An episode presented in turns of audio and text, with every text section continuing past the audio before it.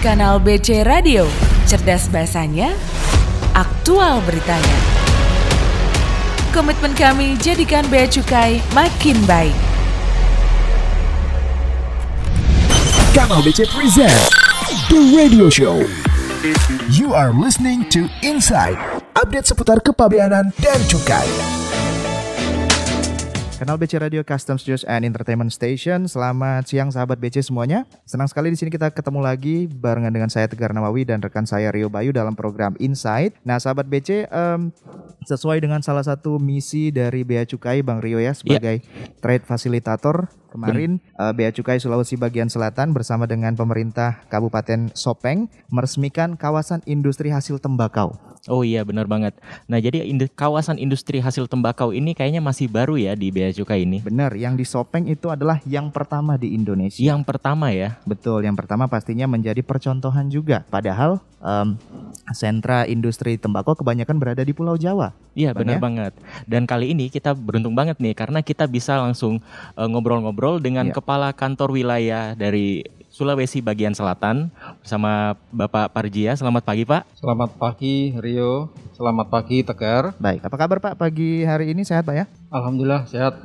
Alhamdulillah sehat. Oke Pak, kita langsung aja nih Pak. Tadi seperti yang udah disebutkan di pengantar tentang kawasan industri hasil tembakau atau KIHT. Nah pertama kita ingin tahu nih Pak, di wilayah kerja Pak Parjia, di wilayah Sulawesi bagian selatan, persebaran industri hasil tembakaunya gimana Pak? Eh, terima kasih ya. Memang untuk wilayah kerja Sulawesi bagian selatan ini dari dulu itu bukan merupakan daerah produksi hasil tembakau, Baik. tapi justru menjadi daerah pemasaran, Mm-mm. terutama terhadap hasil tembakau atau rokok yang berasal dari Jawa. Nah, terkait dengan sebaran, memang saat ini terfokus di satu titik yang dikelola Pare-Pare. Di sana sudah ada 14 NPPBKC ya. Nomor pokok pengusaha barang kena cukai yang mana dari 14 itu 12 di antaranya hanya memproduksi SKT Baik. sementara yang dua ini SKM dan daerah lain ini sejauh ini belum ada Oke, bisa diceritakan nggak Pak, eh, kenapa sih eh, KIHT ini dibangun pertama kali itu di wilayah Sopeng, bukan Iya. bukan di wilayah lain? Apakah ini untuk memotivasi industri-industri di daerah setempat atau bagaimana Pak? Ya itu memang ceritanya panjang itu ya, karena awalnya nih kan kita di awal tahun itu kena pandemi ya. Mm-mm. Sesuai dengan pesan Bu Menteri bahwa kita memang sadar pandemi adalah bencana. Tetapi bagaimana kita terus memotivasi bahwa bencana itu digeser menjadi peluang.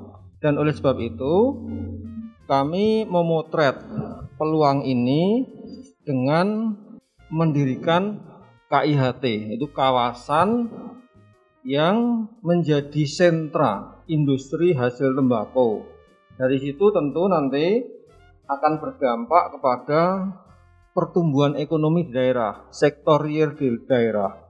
Paling tidak di sana akan memberdayakan SDM, kemudian SDA, tenaga kerja bisa ada eh, peningkatan. Kemudian eh, industri pendukung juga akan muncul di samping industri utamanya berupa industri hasil tembakau. Baik, eh, bagaimana Pak asistensi dari eh, Bea Cukai di bawah Pak Parjia nih untuk eh, meloloskan KIHT yang pertama nih Pak, nih Sopeng? Ya, tadi sudah saya ceritakan awalnya seperti itu. Mm-mm. Tetapi kan eh, itu kan hanya sekedar apa ya batu loncatan. Betul. Karena apa? Karena di Sopeng sendiri itu dulu pernah jaya, Hmm. Jaya dalam industri hasil tembakau, tetapi masih tradisional. Karena Mhm. apa? Di Sopeng sendiri ada hasil tembakau, ada tanaman tembakau yang eksis di sana. Nah ini akan kita eksiskan lagi, eksiskan lagi, kemudian eh, kita bantu dari sisi eh, apa itu perizinan, kemudian kita bina. Mm-mm.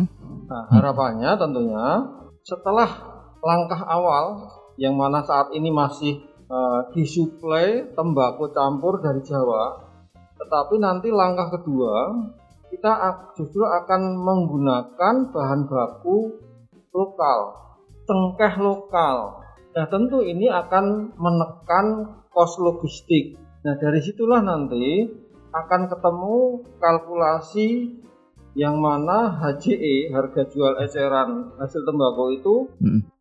Lebih rendah walaupun perlakuan terhadap tarif cukai itu sama dengan daerah-daerah lain. Baik. Harapannya seperti itu. Kemudian langkah yang kedua tentu kami juga akan membina agar mereka mempunyai peluang untuk mengekspor. Ya. Nah, ini yang paling bagus karena dari awal ini ini kan masalah pandemi itu kan kita diminta oleh pimpinan, diminta oleh Bu Menteri untuk mempunyai program pemulihan ekonomi nasional. Nah, ini salah salah satu bentuk yang kita ciptakan.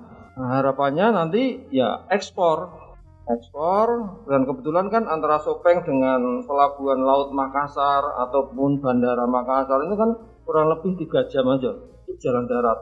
Saya pikir itu sangat kompetitif ya. Dan ini menjadi PR kami yang berkelanjutan. Tadi kan eh, Pak Parjias sudah eh, sempat sebutkan juga kondisi existing saat ini Pak. Ini kan baru berjalan belum lama Pak ya? Ya belum ada, ayo kurang lebih satu bulan. Kurang lebih satu bulan Ya. baik. Em, eh, Bapak seperti yang Bapak bilang diharapkan nanti eh, dapat menggunakan produk pendukungnya itu menggunakan bahan lokal. Nah kalau kondisi saat ini gimana Pak? Kondisi saat ini untuk bahan baku Mm-mm. masih disuplai dari Jawa. Balik Pulau Jawa. Ya. Oke. Jadi tembakau campur itu di blended di sana, Mm-mm. kemudian dibawa ke sini, baru dilinting di sini, kemudian dikemas di KIHT, kemudian dilekati pita cukai di KIHT, baru Mhm. nanti diedarkan di sekitarnya. Oke. Artinya gini, eh, kita juga ingin menggeser, walaupun ini baru tahap awal. Yang dulu, ya, atau sampai sekarang ini, produk hasil tembakau yang diedarkan di Sulawesi bagian selatan itu rata-rata ya dari Jawa. Nah, kita ingin memulai awal ya, memulai awal supaya apa? Produk KIHT itu juga diedarkan di sekitarnya dulu untuk intervensi terhadap produk yang dari Jawa. Artinya apa?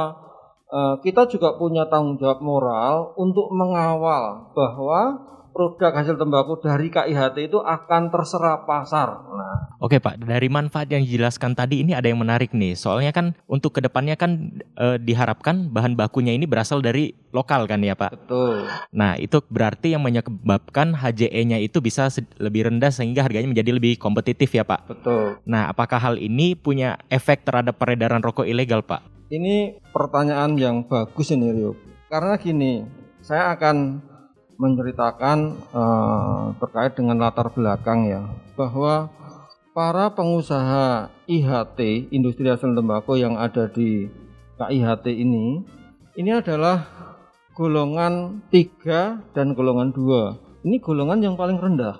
Berdasarkan survei pasar kami terhadap ini kita bandingkan ya antara rokok ilegal dengan rokok ex KIHT itu beda tipis Mhm. Terkait apanya Pak? terkait harga jualnya Oh, harganya. di Oke. pasaran. Ini beda tipis ya. Kita berharap supaya tadi sudah awal juga sudah saya sampaikan, kita akan mengawal bahwa produk rokok dari KHIAT itu terserah pasar.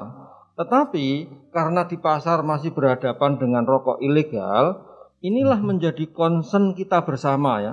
Saya katakan kita bersama itu karena apa? Tidak hanya Bea Cukai yang punya kepedulian terhadap keberadaan rokok ilegal itu supaya diberantas, tapi justru kita juga minta bantuan bagi pelaku usaha khususnya di KIHT itu untuk memberikan informasi kepada kami sehingga pada saat ada rokok ilegal di pasaran ini segera kami tindak. Supaya apa? Keuntungannya tentu ini menjadi tugasnya Bea Cukai kalau untuk memberantas rokok ilegal. Baik. Tetapi kepentingan dari pengusaha KIHT itu keberadaan rokok ilegal itu tentu akan mengganggu pangsa pasar dia.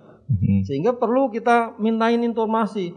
Oleh sebab itu, dalam rangka monitor dan evaluasi terkait dengan program awal ini, program awal KIHT, kami juga sudah eh, membuat suatu aplikasi yang merupakan aplikasi pendamping supaya keberadaan rokok ilegal itu menjadi kepedulian kita bersama untuk memberantas.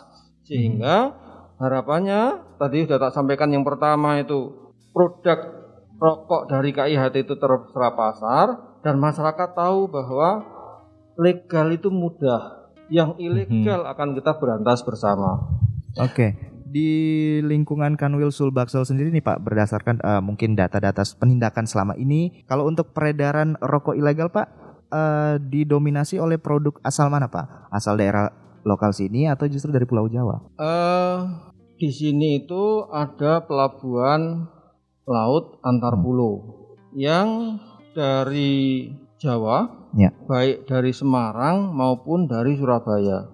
Jadi titik-titik itulah yang menjadi mobilisasi rokok ilegal. Baik. Sehingga kekuatan kami itu juga akan terfokus ya, baik kekuatan dari Kandil maupun dari KPPBJ Makassar karena pelabuhan antar pulau itu ada di pelabuhan Makassar. Ini fokus akan ke sana dan sudah banyak penindakan yang kita lakukan. Bahkan pada saat kita intens di suatu eh, modus pelaku yang tidak bertanggung jawab ini juga mengalihkan modus ke yang lain. Dulu pernah kita nangkap satu kontainer itu full rokok ilegal. Ada yang polos, ada yang, dengan pita cukai palsu, dan lain sebagainya. Sekarang udah mulai dicampur dengan barang-barang kiriman yang lain. Tapi sekali lagi itu menjadi kepedulian kita bersama. Oke, baik Pak. Eh, Berarti untuk KI, KIHT ini eh, selain di bidang fasilitas dan pelayanan, bidang pengawasan juga mendapatkan manfaatnya ya Pak? Betul, manfaat yang saya pikir luar biasa karena kami eh, juga terbuka untuk masyarakat yang akan memberdayakan aplikasi, terutama ya masyarakat eh, pelaku usaha. Karena apa? Itu begitu mudah nanti aplikasi. Kalau misalnya mereka menemukan rokok ilegal, tinggal moto, kemudian lokasinya udah jelas di situ, pakai apa itu eh, GPS ya, itu langsung tercover. Sehingga biaya cukai terdekat bisa langsung melakukan penyelidikan di sana. Sampai seperti itu. Eh, kalau gitu Pak, kita akan break sebentar. Setelah ini kita akan balik lagi dengan obrolan seputar KIHT. Berarti eh, saya ulangi lagi untuk KIHT Sopeng ini berada di wilayah Bea Cukai Pare, Pak ya? Pare-pare. Pare-pare, maaf. Pare-pare. Hmm, Kalau ya. kalau pare di Jawa Pak? Sayur dong ya. Kan. Berarti di sana ada anak buah Pak, Arji, Pak Parjia juga ya yang berjaga di KIHT, Pak ya? Ada bahkan oh, ini karena sentra ya kan kami tugasnya itu kan ya eh, apa itu melakukan pelayanan kemudian pengawasan sekaligus juga pembinaan di sana sehingga Oke. kita tempatkan pegawai. Hmm. Ini hal yang baru yang diatur di dalam PMK bahwa sentra industri hasil tembakau itu eh, ditunggui oleh bea cukai ya dalam rangka Mhm. minimal tiga hal tadi mengawasi, melayani, justru membina. Ya. Sehingga fungsi industrial asisten itu juga melekat di situ tidak hanya dari sisi penerimaan. Tuh. Baik, sahabat BC kalau gitu kita break dulu sebentar ya, Bang Rio ya. Ya benar banget dan kita akan kembali lagi setelah beberapa lagu dan pesan berikut. Jadi stay tune terus di kanal BC Radio. Kanal BC Radio, Customs News and Entertainment Station.